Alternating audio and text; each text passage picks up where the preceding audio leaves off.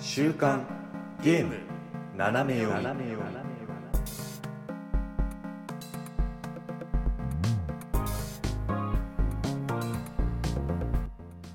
えー皆さんこんにちは。週刊ゲーム斜め読みです。この番組はゲームに関あゲームに関する最新のニュースをざっくりとご紹介。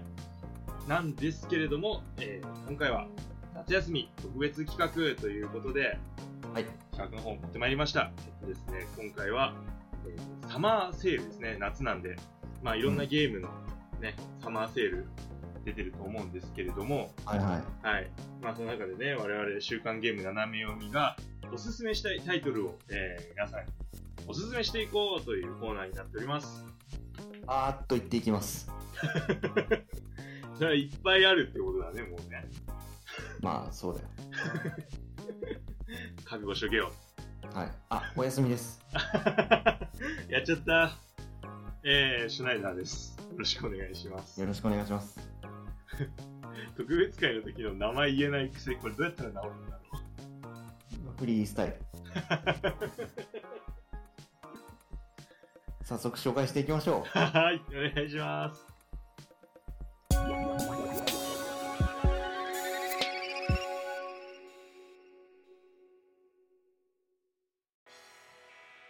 さあ、まずはですね、前半戦ということで、はいそうです。あのーもうこれを聞いた瞬間、えっ？て思ったかもしれないけど、そうです。前半、後半そう。はあるんだ前半って多分声が聞こえてきたのよ、なんとなく。うんうん、そうです。前半後半に分かれての有構成でお送りしていきます。はいまず前半はですね、えー、まあサマーセール、任天堂スイッチサマーセールということで、8月1日から8月の16日火曜日までやっている、えーこのサマーセール。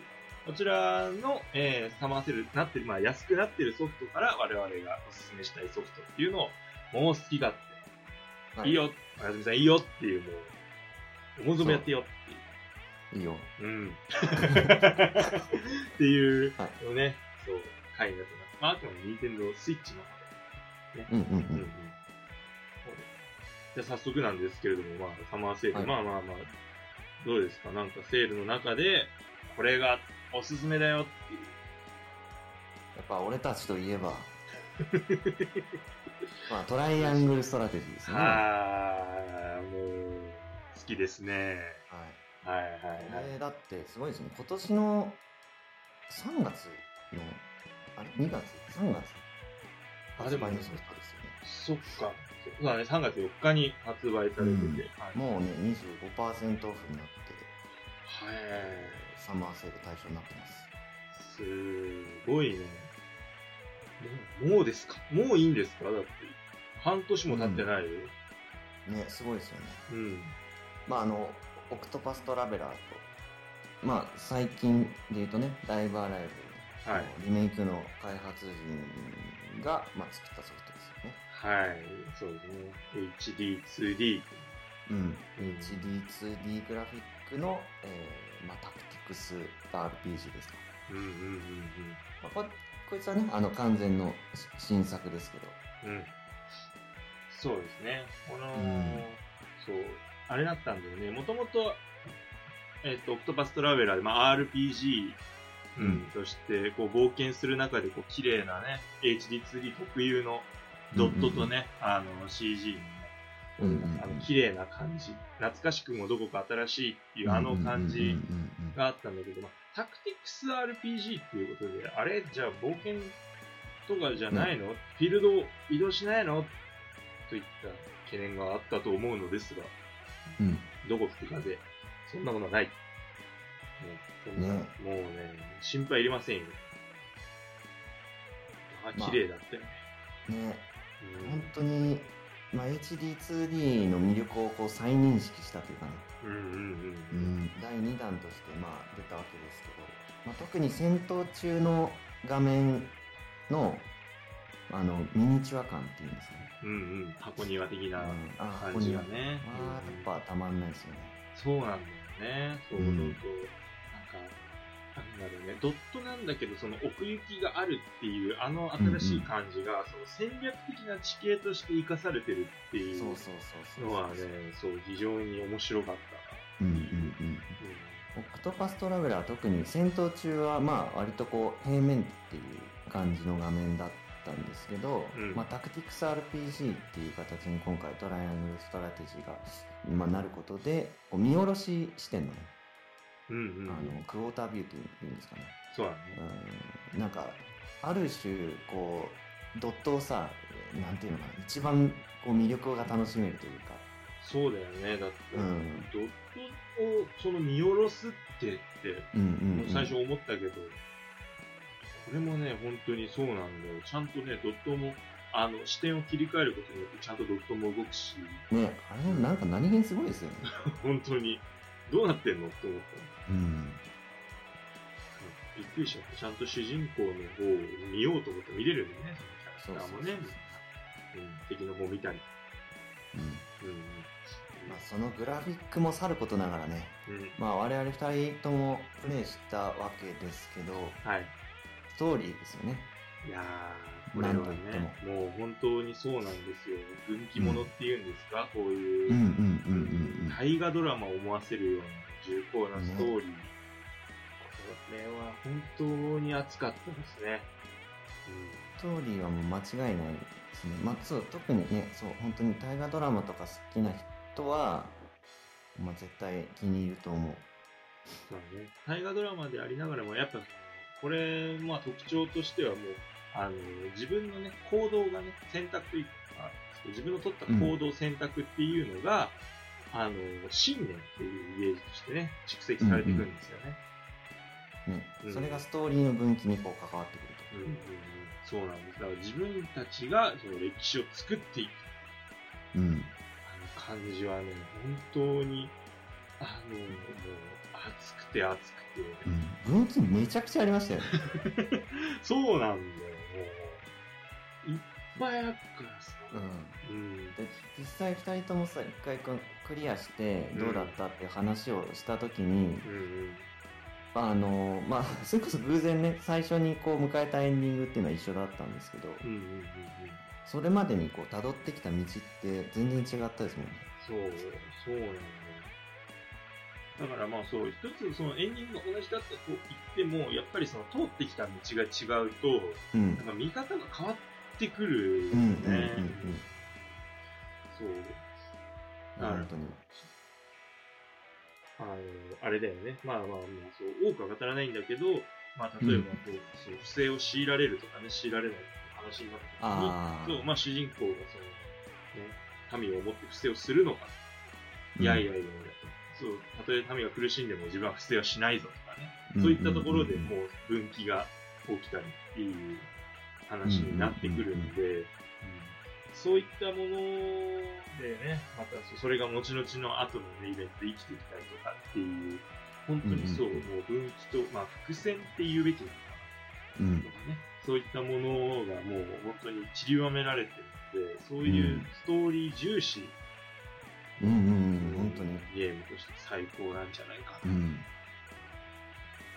先が気になってねやっちゃうっていうのも本当にストーリーに飲み込んでる証明だと思うんうんうんうん。う章ごとでちゃんと分かれてて、あの、いいところでちゃんと終わりって出るので、ああそうですねうんうん、セーブするところもね、ちゃんとあるので、そううんうんうんまあ、がっつりずーっとやりたい人はやってもいいし、まあうんうんうん、空いた時間でね、ちょっとずつやるっていうことも全然できるんでね。うんうん遊びやすさも良かったですねうんうんうん。いいん。まあ、またあと、これも、あれだよね、一応、ストラテジーというか、て戦略っていうの？あの、ん。タクティクスパートっていうのなのかな、うん。の方は、あれだよね、難易度が確かちゃんとね、ああありますうんあるので、そう、タクティクスが苦手だなっていう方は、あの、イージーとかにしてもらって、うん。で骨太なタクティクスやりたいよっていう人は、ね、ハードを選んでもらって、まあ、ストーリーだけ気になるよっていう方もね、じゃあいるだろうから、うん。ね、サクサク進みたい方は、イージー選んでもらってもいいし、うんうんっていう感じで、本当にその、まあ昔ながらっぽい感じはあれど、現代遊びやすさはもう本当にね、あね。あるから、うん、うんうんうん。おすすめなんだよな、これが本まあこれは間違いないと思うんで。当に。うん。もう、間違いない。いうん。一番出てよかった。まあこれでしょうん、これでしょ。ぜひぜひ。はい。トライアングルストラテジー。セールだと25%オフで5760円。はい。うん、買いですね。買いです。うん。これ値段言うたびに言うだろう。まあ、そう買いですね。買いですね。買いですねそう。そらそうよっていう。ボタン作りましょうか。買いですね、ボタン。これだけはもう音声別撮りで、そうです。買いですね。が合点みたいな感じなの。そうそう。で、グッズ販売しましたね。買いですねだけが一人歩きしちゃって T シャツとかになるやつ。元が何なのかもよくわかんないみたいな。はい。まあ、えっと、とりあえず、トライアングルストラテジーかなと思うんですけど。はい。えーこれはいいですねえーうん。うん。シュナイダーさんどうですか？その他。そうですね、まあ、スイッチ、任天堂のソフトとかでも結構見てると、うん、個人的にはね、あのね、まあ、これ、いいんじゃないかな。世界の遊び大全51っていう。あうんこれは、まあ、あって損はないゲームだよねっていう。ー。う。うんん、まあ、これはもう知ってる人多いかもしれないんだけど、まあ、うん有名どころ、遊びのね、有名どころの、例えばまあチェスだったりとか、あとまあオセロ、オセロかな？とか、うんうんうん。まあそういった囲碁がね、あ、囲碁ないか、将棋か、将棋とかね、あの、うんそういった、まあ、テーブルゲームかな、うん。とかとかなどなど、いろんなボードゲームっていうのこうん。ううん、こういうのがあの51種類入って、うん、はすごい。で、まあ、友達と、近くの友達と対戦もできるし、オンラインで対戦できる。まあ、遠くの友達とフレンドとやってもいいし、っていう。い。うん。うん。これがいいですよね。そう。オンラインでこうバッチリ遊べるっていうのはね。いや、これね、いいんだよ、本当に。あのーなんて言ったらいいのかなまあ、例えばなんだけど、まあ、出かけた時とか、友達と出かけた時に、まあ、旅館とかで、泊まったりとかあしたりするときに、こう、あの、オセロとかさ、まあ、トランプだあ。うん。一番憧れの遊び方じゃないですか。あの、任天堂のさ、CM かなんかでやってたんだよね。旅館で、旅先で、あの、パパとなんかオセロなんかやってるのみたいな。あ憧れる、ずるいぞって思いました。うん、そう、いうのがあってね、うん非常にね、面白くて、で、あの、知らないゲームも、まあ、やっぱ51個なんであるんだけど、うんうんうん例えばマンカラって言われて、マンカラって何？みたいな、うん。あると思うんだけどね、ルドーとかさ、うん。うん、いっぱいあるんだけど、これもね、あの、最初にすごい本当に分かりやすく、あ、ルール説明。ルール説明をしてくれて、あの、細かい説明も当然あるし、うんまあ、最初とっつき程度に説明してくれるっていうのもあるから、すごいね、あのね、すぐ始められる。うん。うん。当然、あとコンピューターとの対戦も全然あるんで、うん、これも、あの、いいなって思ったのが、そのコンピューターと対戦するのも、ちゃんと難易度があるんだけど、ああ、なるほど。うん、この難易度も、普通の人をクリアしないと強い人に挑めない仕組みになってる。ああ、そうなんですね。うん最初から自信があるからといって、あの強い人選べないっていう。ハードから遊べないと。うんうんうん。でね、確かね、あのね、普通強いの後が、なんかすごいかなんかだったかな、うんうん。うん、っていう難易度なんだけど、あの、本当に強い。無茶強いむ AI ちゃが、搭載されそうもうびっくりするよ。これ、え、これ、これだって、おやすみさんやったことあるいや、ないですよ。これ、あのね、もし買ったらね、オセロやってみ、絶対勝てないから、本当に。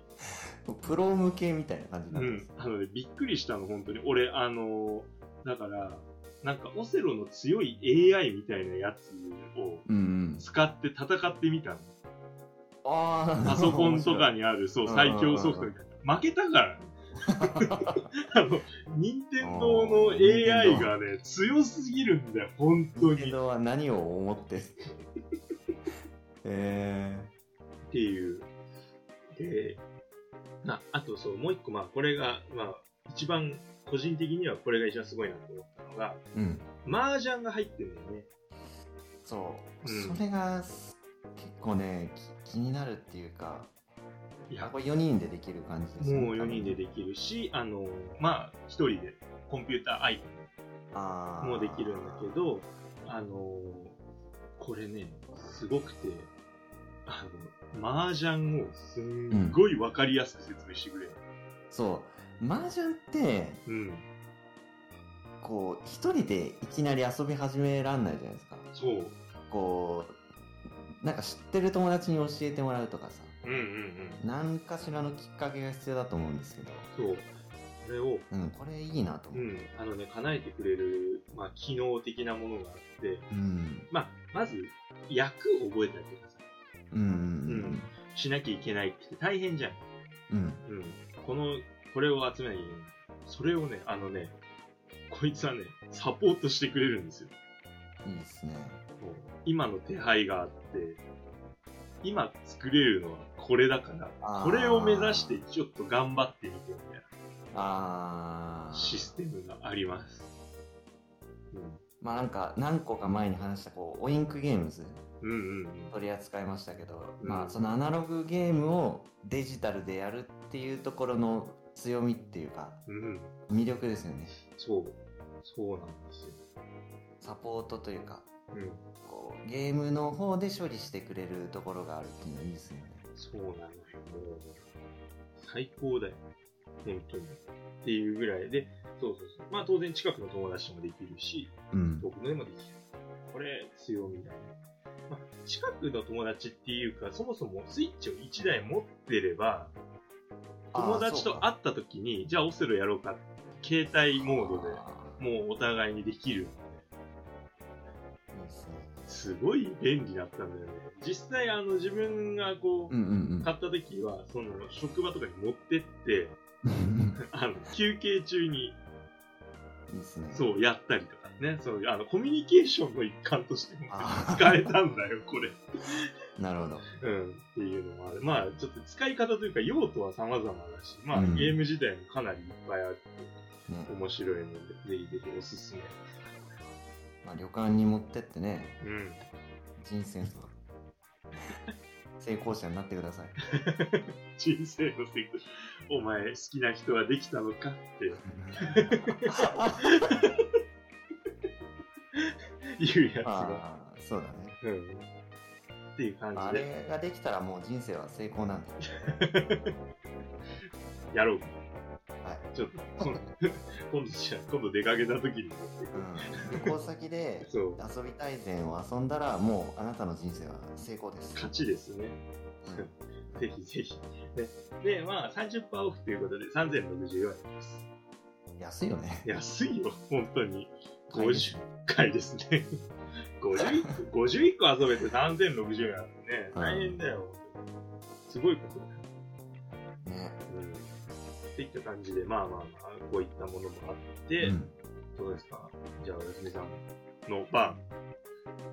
私の番です 遊び大全的な感じですあなたの番みたいなえっと、えー、スイッチはえっとね、ゼルダの伝説、スカイオードソード HD。はいはいはいはい。これはね、強くプッシュしたいですね。えっと、もともとは Wii のソフトだったんですけど、スカイオードって。うん。えーっと、まあ、当時からすごかったのが、うんうん。実際にそのリンクを操作するときに、うん。えーっと、剣とリモコンが連動してたんですよ。ああ、そう、Wii リモコンがもうそのまま剣だっそうそうた。そう。はいはいはいはい。で従来のゼルダだったら、まあ、ボタンを押して攻撃をする、防御をするっていうのが、うん。まあ、リモコンを振って攻撃する。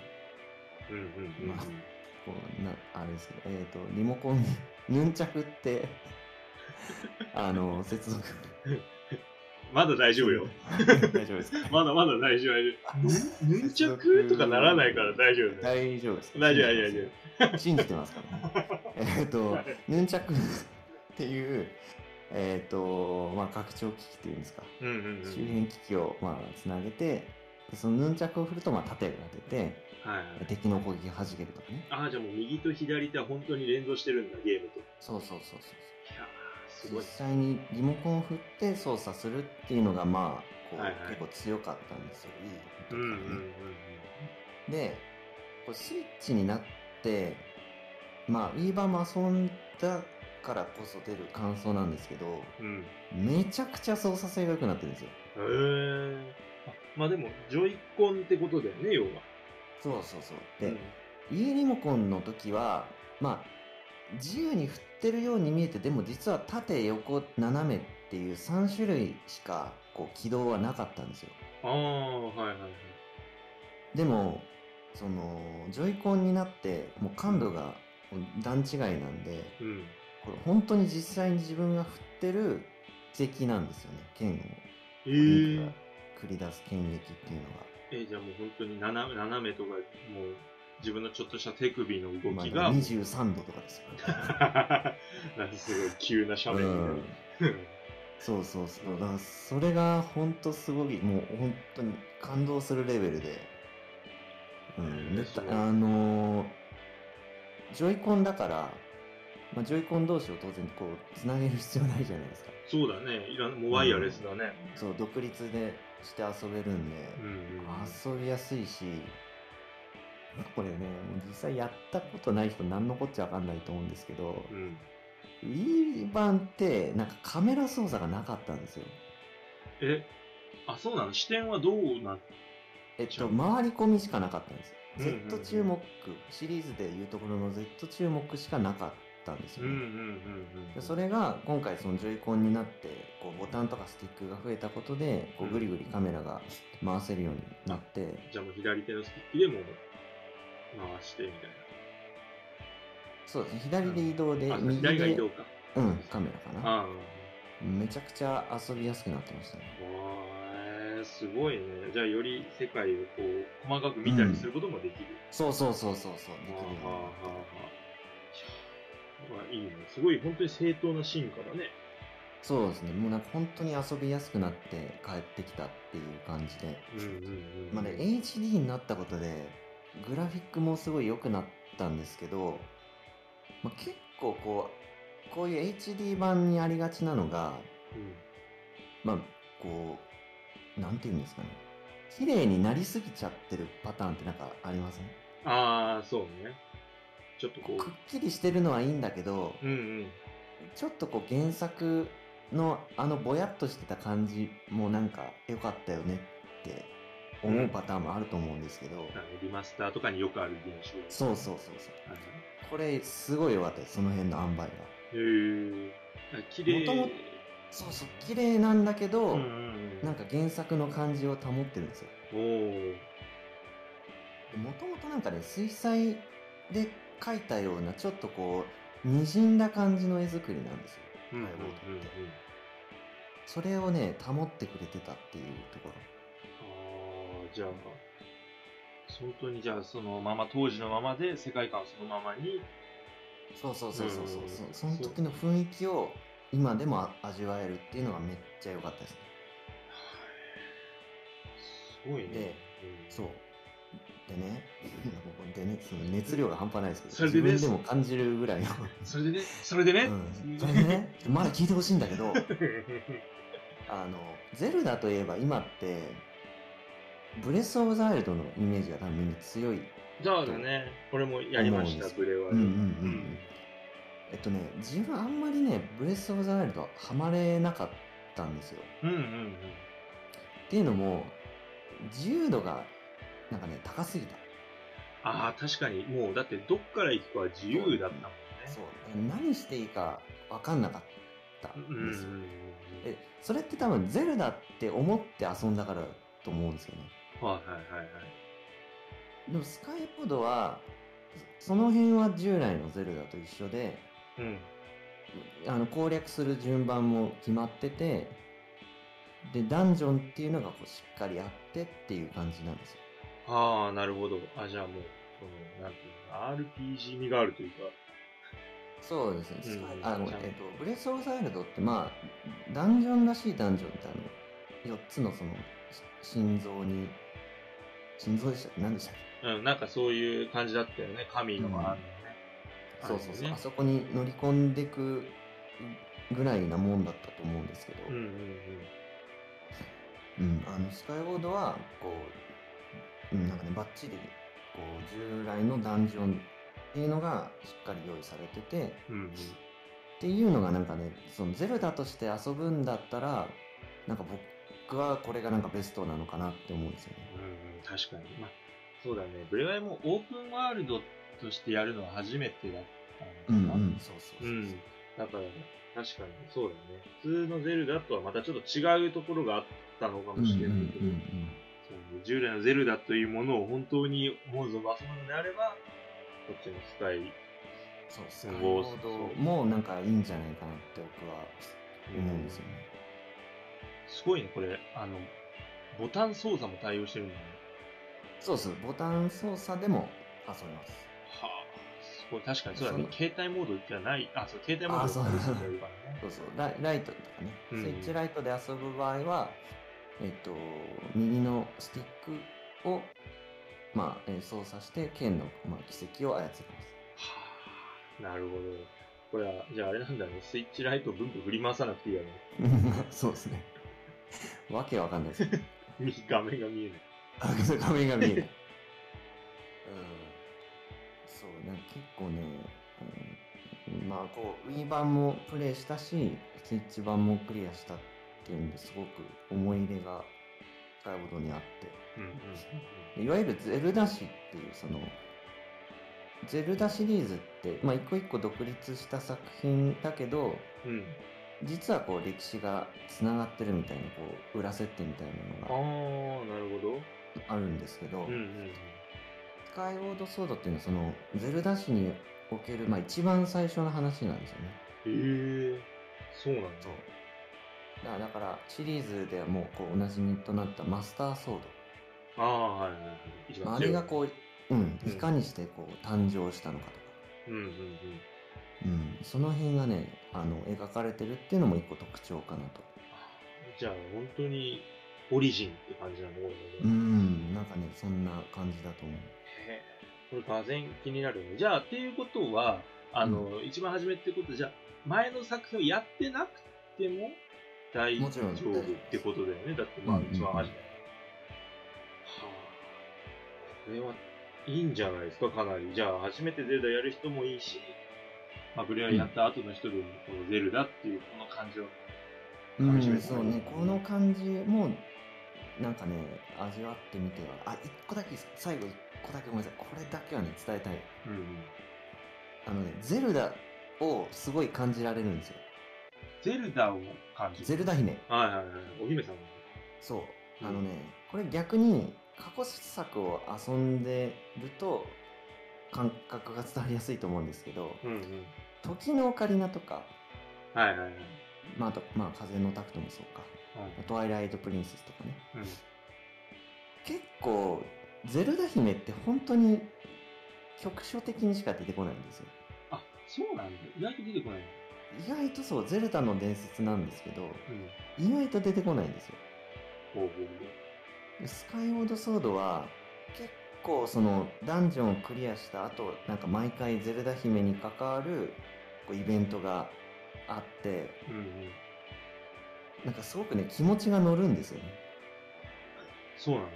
そう、ゼルダを助けなきゃっていう気持ちがすごい、こう、プレイヤーに芽生えさせてくれる作りになんかなってるんですよ。へー。そう。じゃあ、よより助ける、なんていうのかな、まあ、主人公としての自覚みたいなものが、そうそうそうそうう。ん、芽生える。で、フレス・オブ・ザ・イルドだと、リンク？リンク？って、多分、あの、遊んでないで早く来てってあの、言われた。なんかあの、言ってた。そう、あの、赤い月が、赤い月の、あの、時が来ると定期的にやってたけど、俺は時報って呼んでた の。だから、ブレス・オブ・ザ・イルドはブレス・オブ・ザ・イルドで、うんゼルダを感じられたと思うんですけど。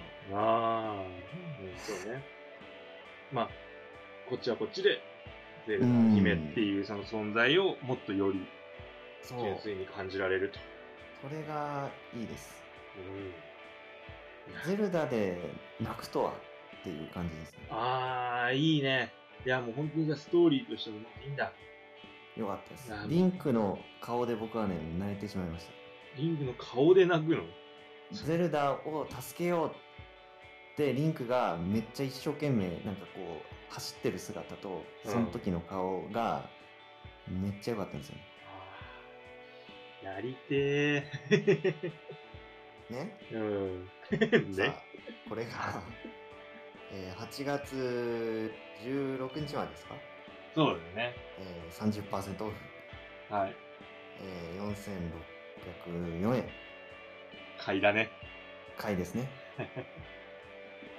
いやー、結構ね、すごいよね。やっぱ、任天堂のセールってそうだけど、うん。名作が軒並み安くなるっていう、その任天堂でしか遊べないソフトっていうのが、軒並み安くなるから、本当にどれを買おうかってうん。なると思うんだけれど、まあ、うん多分、いっぱいあるから選べないし、全部遊びたいよみたいな人もいると思うんだけれども、うん。そんなあなたに朗報です。はい。はいじゃあですね、あのマイクロ SD カードも実はセールをやってましてですね、おー。いわゆるまあスイッチ本体に差し込むメモリーカード的なね、はいはい、まあ、セーブだったりとかゲームデータ、ダウンロードした方は、まあ、そういうのがね、必要だと思うんだけど、これもですね、あのーセールで、マイクロソフトすごい安、あ、マイクロソフト、まあ、SD カード、うん。これがね、かなり安くなっているので、めちゃくちゃ安くなってますね。はい、そうなんですよ。あの、64ギガでも通常価格1500円のところが、またセール価格で1000円。うん。64ギガもあればね、ゲーム1個はとにかく、1個どころじゃないか、もっと遊べる？いや、全然いきますよ。うん。と思うんでね。うん。まあまあ、今日、この機会にですね、この SD カードのセール、ちょっと見ていきたいね、なんか珍、珍しいというか、公式がこれを出すって面白いですね。うん。かなりね、面白いと思う。というわけでですね、任天堂スイッチだけでも、まあ、まだまだ本当にいっぱいあるんだよ。本当に。いっぱいあるんだけれども、まあ我々がね、おすすめしたタイトル、はい。ぜひね、まあ参考になればなと、そうですね。うん、思います。さあ、はいというわけで、前半戦は、まあ以上で終了なんですけはい。ど、後半、後半ね。うん、ぜひね、まあ後半の方も、ね、えー、後半の方、プレイステーション編はい。ということで、まあまたおすすめのソフトをですね、好き勝手になっていこうと思うので、ぜひぜひ、楽しむのかな？参考にしていただければって感じで。お願いします。はい。てかもう買ってください。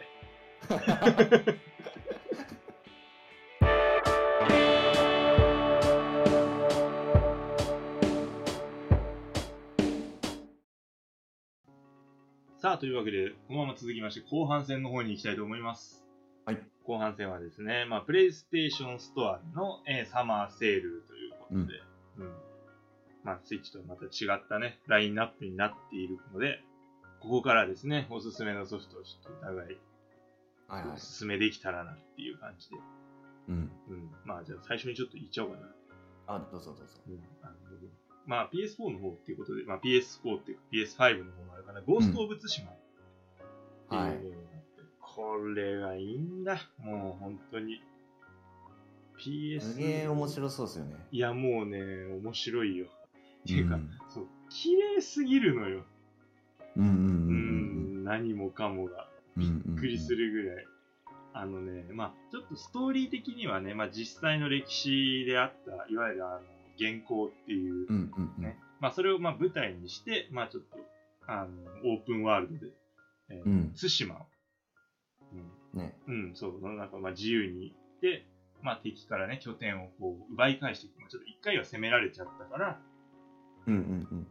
主人公のね、力、まあステレスだったりとかね、そういうのをいろいろ使って、あとは自分自身の剣の腕を磨いて、うんううんんうん。侍である酒井仁君がですね、あの、ちょっとずつちょっとずつ拠点を取り戻していくよっていう話なんだけど、いやもう本当に綺麗なのよ。うん。絵の綺麗さは、プレイしてなくても知ってるぐらい。うん。なんかさ、もうスクショを撮らざる、ああ。撮らずにはいられないのよ。ああ、なんかそういう楽しみも確かにありそうですね。うんうんうんうん。だってもう、すごい、なんかさ、なんでもありなんだよ。ただのこう、すすきっていうかさ、ああ、まあすすきね。うん、まあ、平原だったりとかね、まあ、いろいろあるんだけれども、うん。まあ、そこでまず、一日ボケっとしてるだけでも、もう全然いいのよ。だってもう、その日の傾きとかさ、ううんん。だったり、まあ、あと天気も変わるし、ああ、そうですね。うん、っていう、まあ、あと風向きとかも変わると当然、ああ、揺れる草木のそうそう、もう変わっ絵も変わると。そうっていうのもあるし、で、まあ夜になったりとかすると、また真っ暗になるんだけど、うん、これ、あのー明かりっていうか、まあ火の概念が当然あるんだけど、うんうん、これ火をね、あの、つけたりするこれも綺麗なんだよね。あー草とかに燃える、燃え移るというか、あー、うんっていうのがもう、何やっても綺麗。綺麗なんだよね。本当に。あの、あすごい綺麗だなって思ったのが、河原で、まあ水の流れずっと見てたんだけど、あーあの、そっちのけで、あー、いいっすね。うんあの復讐そっちのけで、そう川をずーっと見てたん。あの、石が日に照り返す感じとか、あの濡れた石が、が。とかね。もう、いや、でもね、いや、うんすげえ聞いていいなって思う。俺リアル小川好きなんですよ。な、うんうんうんうん。沢。沢。ぼーっと見てたいんですけど、うん。いいですね、ゲームの中でそれできんのね。そうなんだよ。で、これあの、てっきりさ、その、そうそうそう、いろんなロケーションもいいなって思ったんだけど、うん。あの、主人公自体の、うん。あの、装備とかっていう、まあ当然あるんだけど、いろいろ鎧だったりとかね、服だったりうんうんこれをね、あのね、まあ、着替えて、で、外に出てってやると、あの、これもすごくて、転がったりすると泥がちゃんとつくんだよね。うん。ああ、はいはい。うん。で、泥がついて、で、水に入ると泥は取れるの。おやーい。そう。で、なんかあの、ちょっとこう泥がつくとかならまだしも、転がったりとかすると、一気にこう、その転がった部分でなんか泥がすごいついててみたいああ。な。うん。っていう、なんかもう、なんか、どれ見ても新鮮だったよ。たまたまそうなっちゃったけど、え、こうもなるんですかみたいな。あうん。っていうのがもう、目白押し。あ。ねゲームでどこまでやるんだっていうののなんかこう、ちょっと未来を見せてくれてるというか、うんうんうん。そこまでこだわるんだっていうね。そう。そうなんだよ。まあ、だから、あまあ、そうね、ロケーションだけですならまだしも、それにとどまらず、まあ、あの、まあ当然人とか敵がね、いるわけだから、ーうん。うん。まあ、猛虎っていう敵がいて、その、うんうん。うん敵がいるんだけど、この敵が、まあたまたま遭遇することもあるし、まあ拠点を構えてることもあるし、っていうので、これはまあ本来ステルスで、ちょ、こうなんかこっそり入って、こう敵をね、うん攻撃してもいいし、拠点を潰してもいいし、うん。あの、腕に自慢、あの、ある、覚えがあるんだったら、もうそのまま突っ込んでっても大丈夫っていう。うんうんうん。まあ、いわゆる侍のようなプレイができるし、うんうんうん。まあ、忍者のようなプレイも。ね、ちょっと忍者っぽいですよね。うんうん。なんかね、ここの作品ではね、クロードっていう、あの、。拷人と書いてクロードっていう、うんうんうんうんうん呼び方をする。なんか忍者ってあんま言わない。なぜか。あ、そうなんだ。うん。まあ、あまあでもそこがね、またちょっとストーリーに結構大きく関わってきてる。ーなるほど。うん、ところで、要はまあ侍の、まあ、立気とした武士なので、うんうんあの敵の後ろを、うんうんね、寝首をかくという行為が、まあ、やっぱりよろしくない、うん。うんううんん、っていうのであの、そういったところでね、まあ、本来人を助けてるはずなのに、うん。自分の生き方がこうあまりこう日本の皆さんにし否定されるとか受け入れられないみたいな、そういった葛藤があるので、そういうところもですね、このゲものームシステムとストーリーのちょっとそうんの絡みがあるって感じですね。関係があると。うん、面白いところなので。あこれはね、もうぜひぜひね、買って、もうプレイしていただきたい。まあ PS5 ある人はもう5、あ。ああ、そうですよね。普通にアップグレードっていうので、うん。うん、できたりもするし。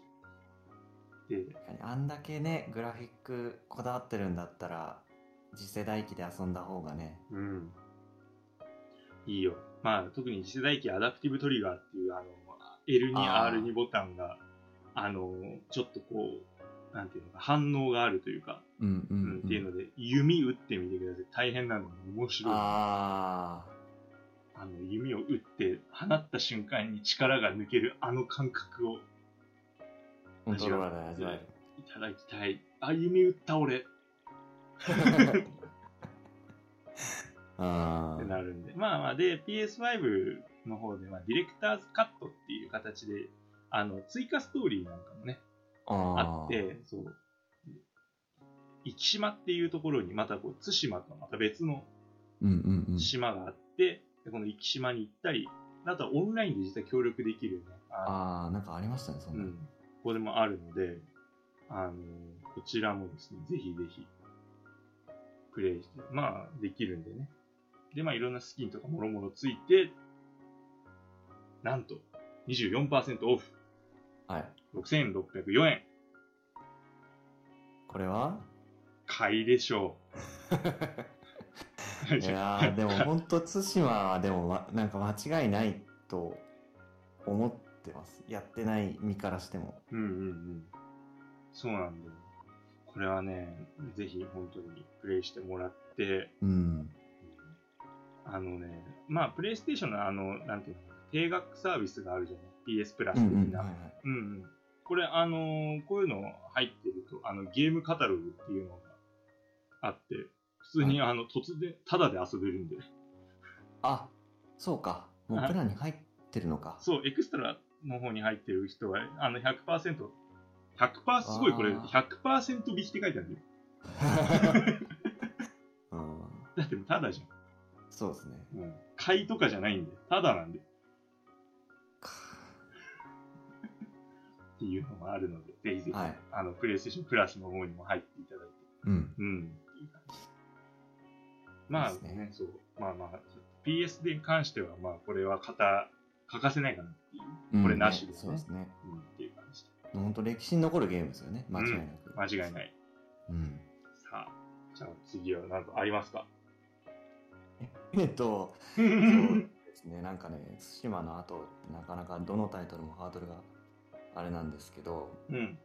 えーっと、まあ RPG ですね。えっと、Tales of シリーズの、まあ現状最新作の Tales of Arise。ああ、これなんだ去年ね、発売されて、もうこんな安くなってるのっていう感じなんですけど、うんうんうんうん。まあこれね、面白かったですよ。これね、ずっと気になってて、うん。なんかあの、テイルズ・オブ・シリーズのなんか、なんか何、原点回帰じゃないで、なんかちょっと新しいっていうなんか、コンセプトがあったのかな、なんか、ううんん。絵がまず全然違うんですよ。うんうん今までってももっとこうアニメっぽかったというか、うん。うん。まあ、モデルももっとこう、えーなんですかね、まあ、トゥーン調というトゥーン調ってまでいかないけうんうんどだったんですけどうん。うん。ちょっとリアル寄りというか。になりました。まあでもそれでも全然あのキャラクター前としてはいるんですけれどもうん。モデルの方もね、ボリュームもなんかねしっかりあってなん本当にねん骨太な RPG のなんかこう見本というか。ああ、そう特にこうなんていうんですかね日本の RPG ああ、うんうん。JRPG の。の、うん、なんかね、えーやっぱり「テイルズ・オブ」シリーズも、まあ、新しくね今回作ったとはいえなんかこう誇れるというかさ、うんうんうん、なんかいいなって改めて思いましたね。うん。いやー、あのね、そう、テイルズシリーズ結構、まあ結構っていうほどじゃないまあちょこちょこやってて、気になったタイトルだけみたいな、全部はやってないんですけど、そう、なんかね、あの、戦闘が結構好きで、ああはいはい。もともと、なんか、あんま言いたくないんだけど、あの、ファンタジアやってて、うん一番最初のやつ。うんはい。うん。あれは横だったじゃん。2D はいはいなんうん。だうんうん。で、まあ、時を経てこう 3D っていうか、ちょっと結構はい。ね、縦横、まあ動けるような奥のうんうんうん。奥行きが出てきてって感じなんだけど、今回戦闘はどういう感じなの、まあ。あそうです。バッチリあの 3D で、うんうんえー結構動き回れるしうん。うん。仲間との連携もしっかりあってっていう感じであ、じゃあ、アクション性は高い？あそうですねアクション性が結構ね高いと思います、うんなんかねでもこう絵の見せ方がうまいというかうん。こう結構スキルとか、うん。まあ、ひ必殺技みたいなのもあるしうんうん。こう仲間との連携技とかもこうすごい派手な演出もう本当これ単純な話なんですけどうんうんすごい派手な演出を用意してくれてるから、うん。まあ戦闘も飽きないしうん。なんかやっぱそういうの決まると気持ちいいじゃないですか単純にね気持ちいい。うんなんかそういうところをなんかしっかり抑えてくれてるのって改めていいなってうんうんうん、必殺技って大事だなってなんかねもう単純な話なんですけど、うん。そうだよね思います。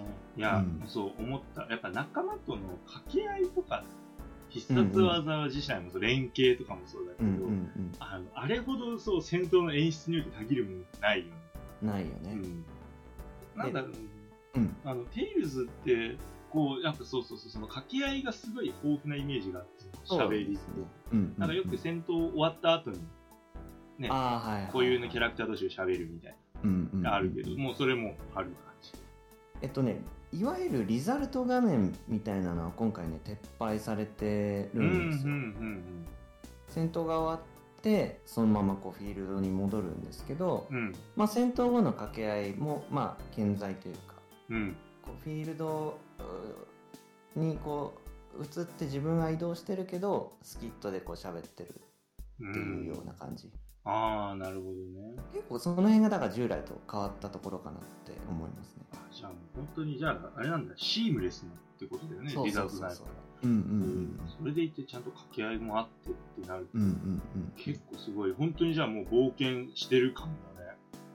そうなんですよね。だからあの本当ふとしたところでもキャラクターが掛け合いしてくれるのがやっぱりいいもの拾ったよとかもなんかあるとないと違うじゃないですかいや、もう全然違うね。うーんうんうんね、だからキャラクターが本当にプレイしてて愛着がどんどん湧いてくるし、まあ、結構何気に嬉しかったのはこう1個前もそうだったかもしれないですけど6人パーティーで、うん。うんうん。えっとあんまりこう誰を外して誰をこう先頭に出すみたいなのを悩まなくていいいいというかうんうん戦闘中にこう切り替えが簡単にできるようになってるんでうん。結構だからパーティーメンバーが多いそのゲームって悩みどこでもあるじゃないですか、うんこいつもこいつも使いたいけどでも一度に戦闘に出せるのこい何人までかみたいなうん。確かに。それをね悩まなくていいのが良かったですねああ、じゃあ遊びやすくもなってる。じゃあ。うんうであのそうださっきのかあの連携で言うと、うん。6人それぞれ2人組の組み合わせがねあるんですよ連携技で。うほうほう。それが良かったですね。6人いて、2人、そのうちの2人が連携。連携技が、うんそうあるんだけどだからななん単純計算何何個になるんだ？あでも。30通りあるのか。そういうことか。そうですよねそうそうそうそう、うんそういうこと30通りじゃない半分か。15通りなのか。えーっとまあだからそれぞれこうちゃんと組み合わせがあってだから誰と誰の連携技しかないみたいなのがなくて、うんうん。6人パーティーが本当にその1個のパーティーとしてこう成立してる感じ。えー、じゃあ、あれじゃん。本当にじゃあ好きなお気に同士で、くどのあれで組んでももう、じゃあ、ちゃんとこういう技があるってことだよね。ありますいやー、分かってるねーって感じだね。そうだからそういうところをやってくれてるのは本当に嬉しいですよねいやー、すごいね。うんうんうんかゆいところに手が届く。うんうんうんうんで結構ストーリーもねまああんまり深くはさすがに言えないですけどうん。結構こうい今までのシリーズとは毛色が違うというか、うんうんまあ、世界観もハードだしなんかこうちょっとどんでん返し的な作りになってるというかああこうなるんだってちょっとこう思わずなるような作りになってるのはまあなんかやっぱりシリーズ何個か遊んでても驚きがあるというか、ーうんうん。今回こういう感じなんだっていう。あーじゃあ、本当にじゃあ従来の、まあ、テイルズの患者そのままに、うん、うん、いろいろこう遊びやすくなって、うんなおかつそう、かゆいところにも手が届いてと。うん、いいゲームだな。そうなんですよ、いやー、うん、そう。いいゲームでやりたいやりたいって本当に思ってて、まだ手が出てなかったんで、ちょっとこのセールでそ決めたい。うなんなんとはい。45%オフですよ 45! すごいすごいよねなんいやーか公すごい式のセールでこんな値引いちゃうんだってびっくりなんですけど本当にいいの？い いくらいくら？えー えー、4827円ですねあ高いですねー、すごいよ。もう買うよ。だって。カートに入っち入っちゃって。入っちゃったカートに入ってっちゃってう。スッと入った。まーんまあやっぱりキャラクターを好きになるってね RPG においてうんうんうんうん。一個ポイントじゃないですかそう。そうなんだよね。やっぱ、モモチベーションの一つだよね。うんうんうん。キャラクターがやっぱ好きになれないと、どうしてもそうそうそう次には続かないという。うんまあなんかそういうのにこう重きを置いてる人には特にお勧めしたいなあと思いますね、あれ？フェイスチャットみたいなのが、じゃあもうないの？そうシームレスってこと？そうだからバッあえっ、とねフェイスじゃなくなってて、うんうんもう 3D モデルでやり取りをするっていう感じに変わってるんですけど、うんうんうん。それもねなんかこう途中のなんか野営ポイントみたいなところなんか焚き火をみんなでやってる中で、はいはい。えーまあ、やり取りをこう見れるようになってますへえいいね。あ、じゃあ、泊まりたくなっちゃう。そうそうだからさ 定期的に泊まってあなんか溜まってんのあるから見ようかなみたい。な感じです、なるほど。ちょっとこれ楽しみだな。ぜひうん。はいまあ、テイルズ・オブ・アライズはこんなもんですけどうん。いや 買う、買う気でいる。もうなんか、収録どころのあれじゃなかった。早く、く早くやりてえの今ノリになってる自分がいた。まあそんな中まだありますか何か？ありますね。あの、はい。PS4、まあ5といえばっていうのが一個あるので、ちょっと紹介させていただきたいなっていう。あの、龍が如くシリーズの、あ。ちょっと外伝的に、外伝っていうべきなのか、スピンオフっていうべきなのかっていうので、あるんだけど、あの、ジャッジアイズっていう、うん。まあ、世間でキムタクが如くなんて言われてますけど、はい。うん。これをですね、実はうん最近クリアしました。ジャッジアイズねジャッジアイズ。なんか今ってふと思うんですけどうんうんこれもでもなんか割とゲーム史に残っちゃったというかうん。うん。もうなんかいつ遊んでもいいですよねこのタイトいや、そうなのよ。で、多分ね、その、ジャッジアイズに関わらず、この続編だったりとか、ロストジャッジメントとか、まあ、あと、その龍が如くシリーズって、あの、軒並みセールになっていると思うんだけど、多分。ルうん。うん、ただなんか、やっぱ、中でもね、そのストーリーに、ちょっと重きを置いたのが、やっぱこのジャッジアイズなんで、うんうん。これはね、あの、ぜひね、もう全人類やっていただきたいなっていう。うんうん感覚で、まあ、あの、龍が如くっていわゆるヤクザうんうんだったんだけど、まあ、それとはまた別に、あの、ジャッジアイズの方はですね、あの、この人がですね、あの、探偵さんうんなん主人公はね。うん、主人公探偵で、あの、まあ、いろんなね、こう、まあ、もともと弁護士だったんだね。うんうんで、うん。まあ、もろもろ訳あって、あの、カムロ町っていう、まあ、いわゆる歌舞伎町をモデルにした架空のうんうんうん。街、まあ、ほぼほぼ歌舞伎町なんだけど、うん。で、まあ、探偵をしてるよっていうのが、まあ、始まりで、うんうんううん。ん。で、まあ、本来、あの、いろんな敵を倒していくみたいなのが、龍が如く自体であったんだけど、まあ、敵を倒すというよりかは、まあ、いろんな尾行したりとかね、例えば依頼人の、まあ、浮気調査とか探っていう偵っぽいアクションってうんうん感じですねうん、そう、に変わってるの。が、まあ、まず一番大きいところかなと、うんうんうん。ストーリーに関してはちょっと話しちゃうと、まあまあそうね。うんうん、終わっちゃうんで。うんうん。なんで、あれなんだけど、よりね、その探偵っていう、あの、こま、まあいろんなね、例えばドローン使うとかさ、うんううん。んうんそういうのが、あの、とか、まあさっき言った尾行だったりとか、うんうん。あと、まあチェイスって言って、あの追いかけっこみたいな やったりするん。だけど、はいはい。うん。まあ、いろんなね、ことをするんだけど、あと変装とかも、探偵らしく、うん。とか、とかとか、まあいろんなものを駆使してくるんだけど、うん。これのね、おかげで、その、カムロ町っていう、その、本当にあの、リアルなね、この歌舞伎町のその感じ、うん。街の作りっていうのによりね、あの、うんうん。かん、なんていうの身近に感じられるようになったんですよ、これのおかげで。まあだから、もう、プレイのさ、なんか街中をもう練り歩くことになるってことですそうね。そうそうそうそう。で、まあ練り歩くだけならまだしも、その、言ってしまえば、その、追いかけっこみたいなことをする、うん今さっき言ったチェイスなんか撮ってみると、あの、路地裏とかに逃げ込んだ敵も自分で追いかけなきゃいけない。あまあ普段入らないような場所を思いっくそ走ってったりとか、あ、うんうんうん。で、あのさっき言った、例えば、まあ、尾行をするっていうのも、まあ、人に気づかれちゃうとまずいんで、うんうん。あの、隠れたりとかしなきゃいけないうんうんんだよね。うん。だそれこそ、あの、ちょっとしたね、お店の看板とかね、そういうのが、あふと目に入ったら、そこにしゃがむみたいあ、うん。な。うん。あの、龍が如くとかだと武器にしかならないからね。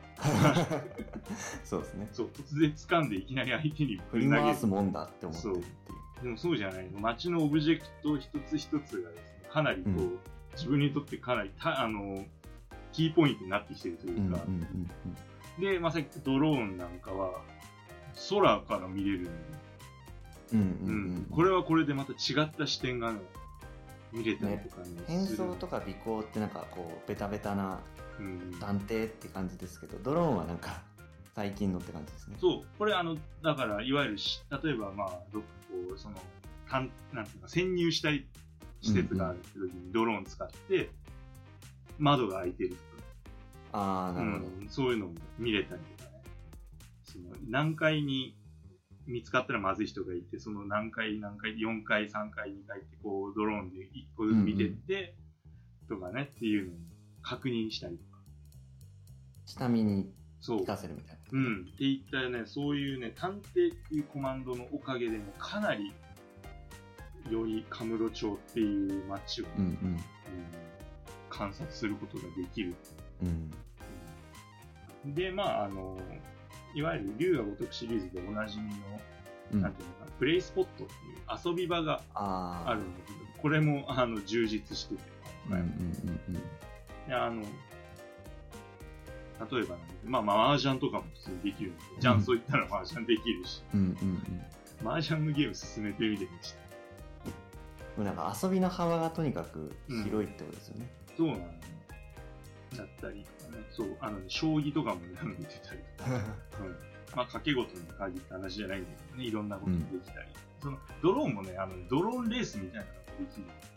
ああ、うんなんか。競技用ドローンっていうの、うんうんうんうんこれもあの、自分でパーツを集めて、強化してっていう、うんうんうんシステムになってるんで、これもね、面白いんですよ。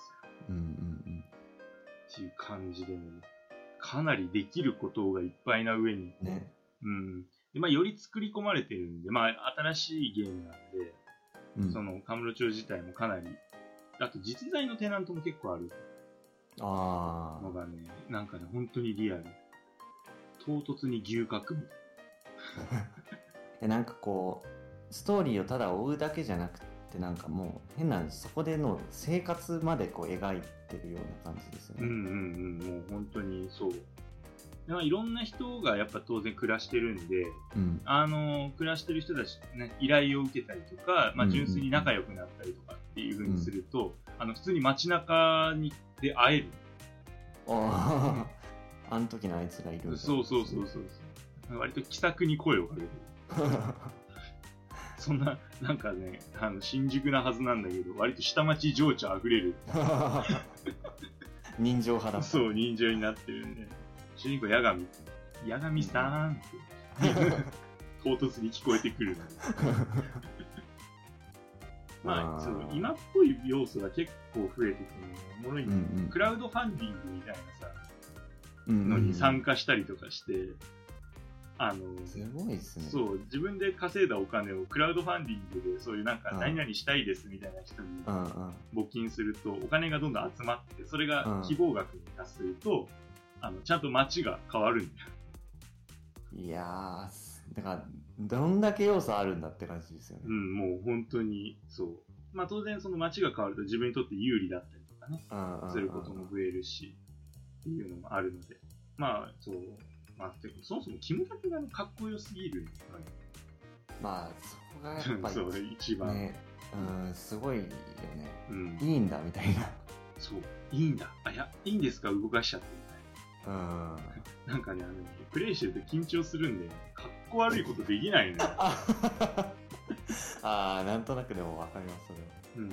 あの、本当に一回、油断してたわけじゃないんだけど、はうん敵にパッカーン殴られて、ああの、ポリゴン的なちょっと無理な形にひねっちゃって、あ あの、そう、首がね、車の下にこううん入っちゃって、ぐちゃぐちゃぐちゃぐちゃみたいな、あーあーみたいあな、ー。キムタクがーっていう。で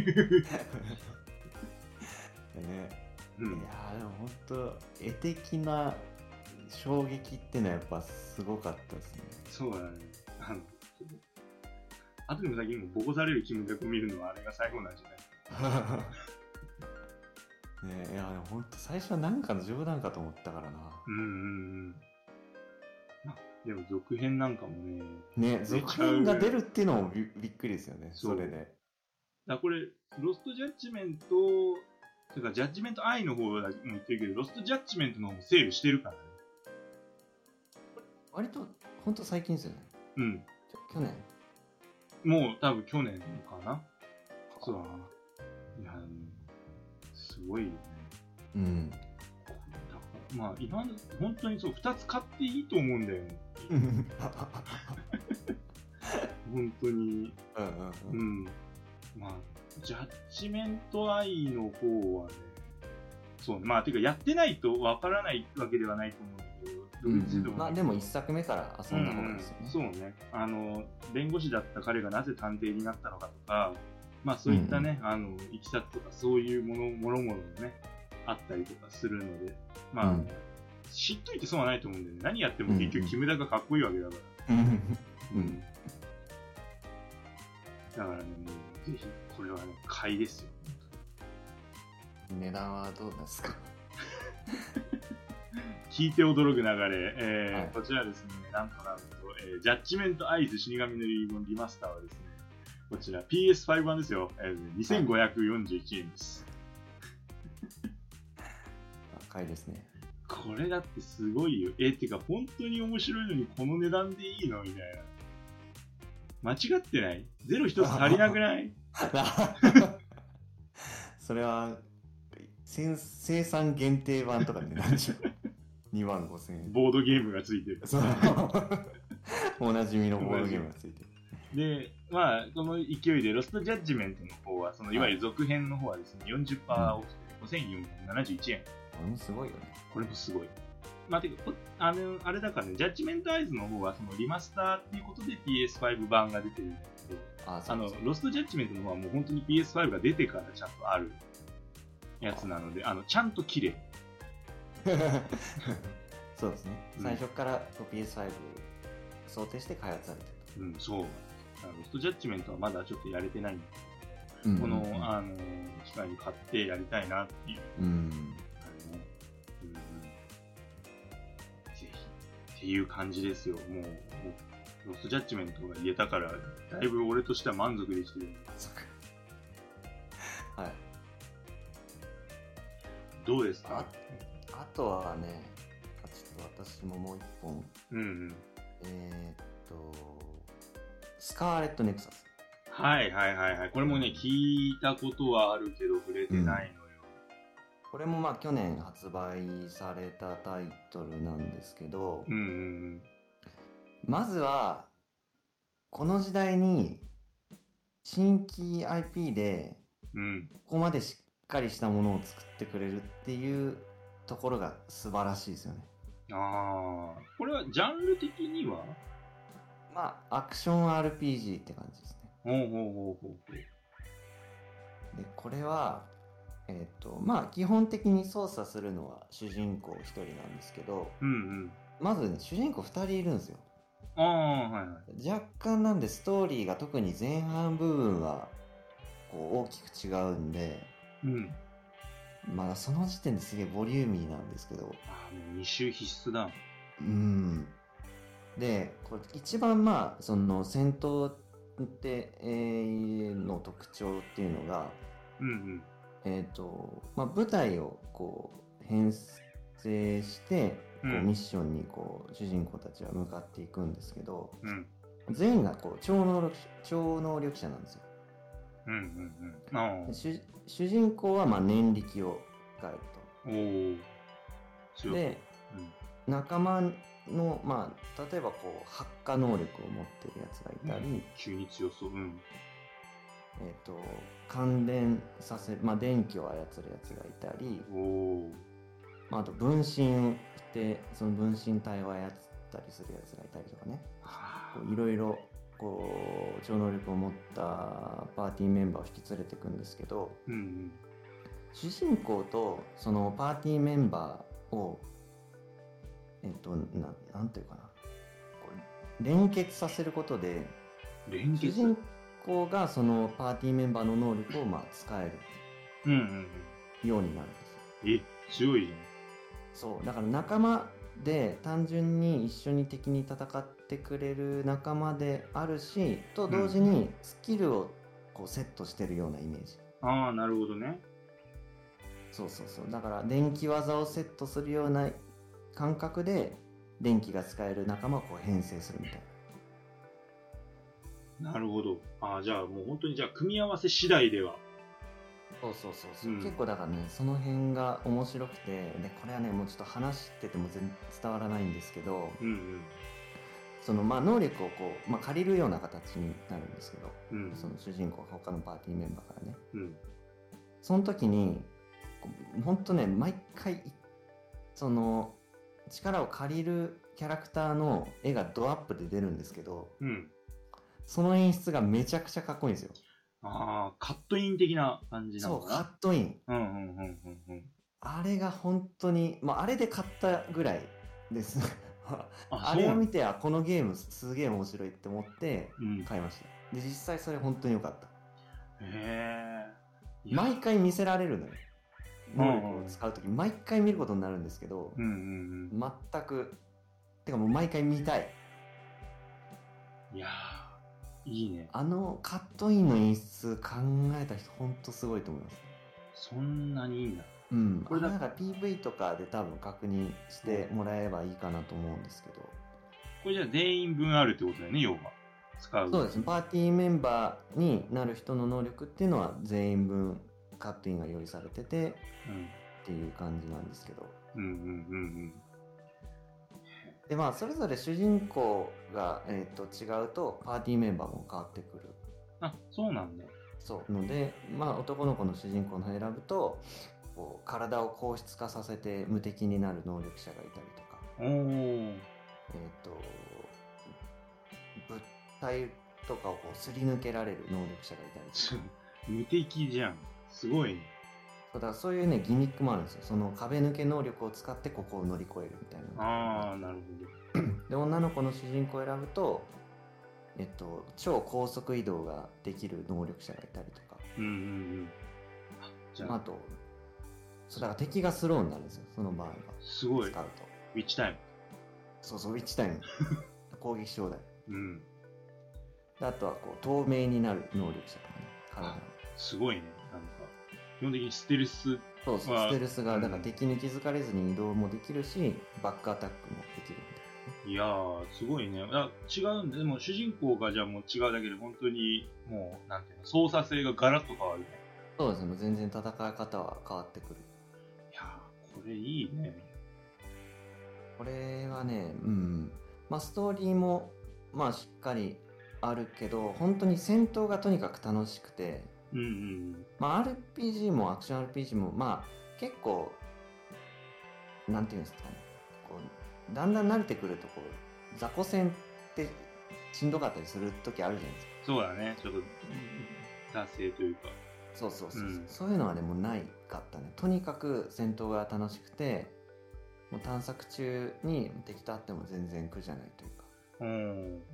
これ、あれなの？敵は実際どうなの？やっぱ強いっていうか、ゲームの難易度的にはどうそうね、でも確かにノーマルでやったと思うんですけど、うんうん。まあ歯応えはあったですね。特に後半は結構、あのーなんていうんですか、脳死でやると痛いというかね。ああ、やっぱじゃあ考えながらやるところも。うんうんうんうんうんうんご利用しが効かない敵とかもいてそれこそ相手がこう超高速で移動してる時はみたいなことがあったりするんですよ、うん。うんうん。こっちも超高速を使わないと対抗できないとかああ、なるほど。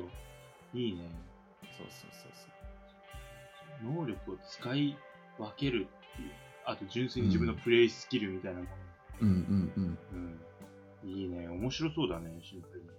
いや結構ね面白いかったしまあやっぱりシリーズっていうのがないからうん。本当にやることなすこと全部がこうは初めてやることうんうんうん RPG で意外とそういうのって、まあ、珍しいんじゃないかなって結構まあ自分がっていうだけかもしれないですけどうん。うんうん。シリーズものを、まあ、遊ぶことが割と多いというか最近ね、うんうん。そうだね。RPG といえばやっぱり、まあ、ドラクエとかね FF とか、うんうん。やっぱりこうベースとなるタイトルがあってっていうのが多いと思うんですけど、うんまあ、これをなんかね一から作ってここまでこうしっかり仕上げてくれたっていうのがうんなんか素晴らしいなって思いますね。いやーこれ楽しみだな。普通にやりたいな。う。うんん。まああとせ世界観もねいい感じですね。まあ、多分未来の話だと思うんですけど、うんうん。うんま、街並みとか、まあ、ちょっとストーリー進んでからの話になるけど結構ねこう景色というかこう見た目が衝撃的なところもあったり、おうおうおうおう。うん、また僕が大好きなあの、えー何沢？あの廃墟的なあところもあります。うんそう。あの、だからね、高速道路にこう木が絡みついてるとあ。か。ああ、荒廃したあの、いそうそうそうそうそう。感じねやー、好きだなラストオス。うん。や、うん、結構ね、まあなんかこう、押したいポイントはいろいろあるんですけど、とにかくあの戦闘の絵っていうのは一度、うん、見てもらえれば、まああれだけで興味持つ人たくさんいると思うんで、うんうんうん。これは、そし、はい。あの、ちょっと一個気になったのが、そのキャラクターとやっぱその連連携っていうか、まあ。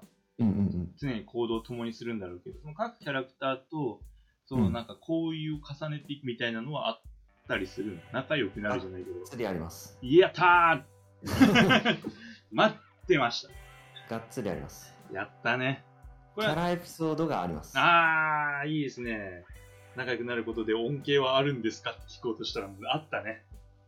はい、あ能力値もあのこうああったと思います。こうゲいやーーム的ないや意味でもそれを進めていくとっていうのがあります。いいねそれが聞きたかったんだよ。うんまあやっぱさすがですよね。その辺ちゃんと抑えてくれてる。うんうん、もう本当にそう。これがやっぱあるとないではね、うんうん無機質な戦闘だけではやっぱりどうしてもね、うんうんうんうんうん。あれだから。あの掛け合いとかまあやっぱ主人公とこう各キャラクターの交流っていうのを見ていくだけでもやっぱり戦闘中のこう掛け合いとかにもやっぱ意味があるというか。うんうんうん。うん、なんかその辺がうまくね、噛み合ってるなと思いますね。いいねうん。キャラクターのこう魅力っていうのも、まあ、まあ、テイルスと、まあ、ちょっと似たような感じかもしれないですけど、まあ、うんそこに結構 RPG やる上で重きを置いてる人も、まあ、アクション、こう、がっつりの RPG やりたいって人もなんかおすすめだなと思います。今、カートに入ってきました。結構ね、で PS4 版と PS5 版だと、ちょっとね、プレイフィールがだいぶ変わるかなと。僕は PS4 でやったんですけど、うんうんうん。次世代機はなんかね、もっと動きがヌルヌルでしたね。あこんななんだって思いました。まあ、PS4 がもっさりしてるとはもう全く思わなかったですけど、あ。うんうんうん。次世代機はなんか、なんか自分から見るとなんか、うわ、すげえ、こんな速いんだみたいな。ぬるぬる動いてます。そうだよね。だってもうフレームレートっていうか、ちフレなんつうの違うもんね。うんうんう。うんうんんまあ、これもだから PS5 が、まあ、あの、に向けてこうちゃんと開発されてるソフトだと思うんで、うん。うんうん。うん。その辺もね、安心かなと思います。これは、ちょっと聞き苦しいんですけど、お値段ですね。いや、もう、まあ、去年のソフトっていうのもあるんですけど、まあ、すごいですね。45%オフ。45? はい。で、4961円ですすっね。げえ。しかも、5000切っちゃうんだ。あれじゃん、5000円切っちゃった上に PS4 と PS5 はどちらも同じじゃないですか、値段が。そうですよ。すごい。てか、同じ値段じゃなくて、買ったらどっちでも遊べるじゃん。あ、そうだ。すげえ。でこれしかも体験版あるですね。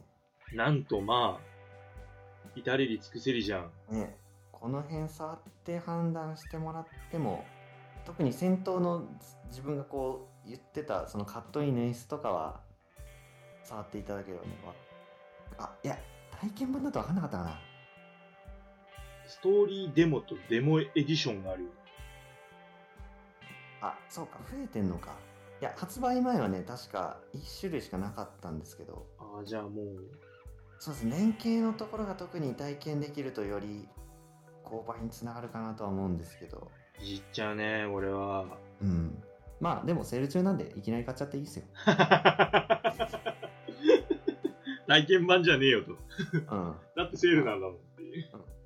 確かに。そう。みたいなもんうん。大きく出てるよ。ただみたいなもん。いやでも、うん、100% RPG いう人は、ぜひやってほしいな。うん。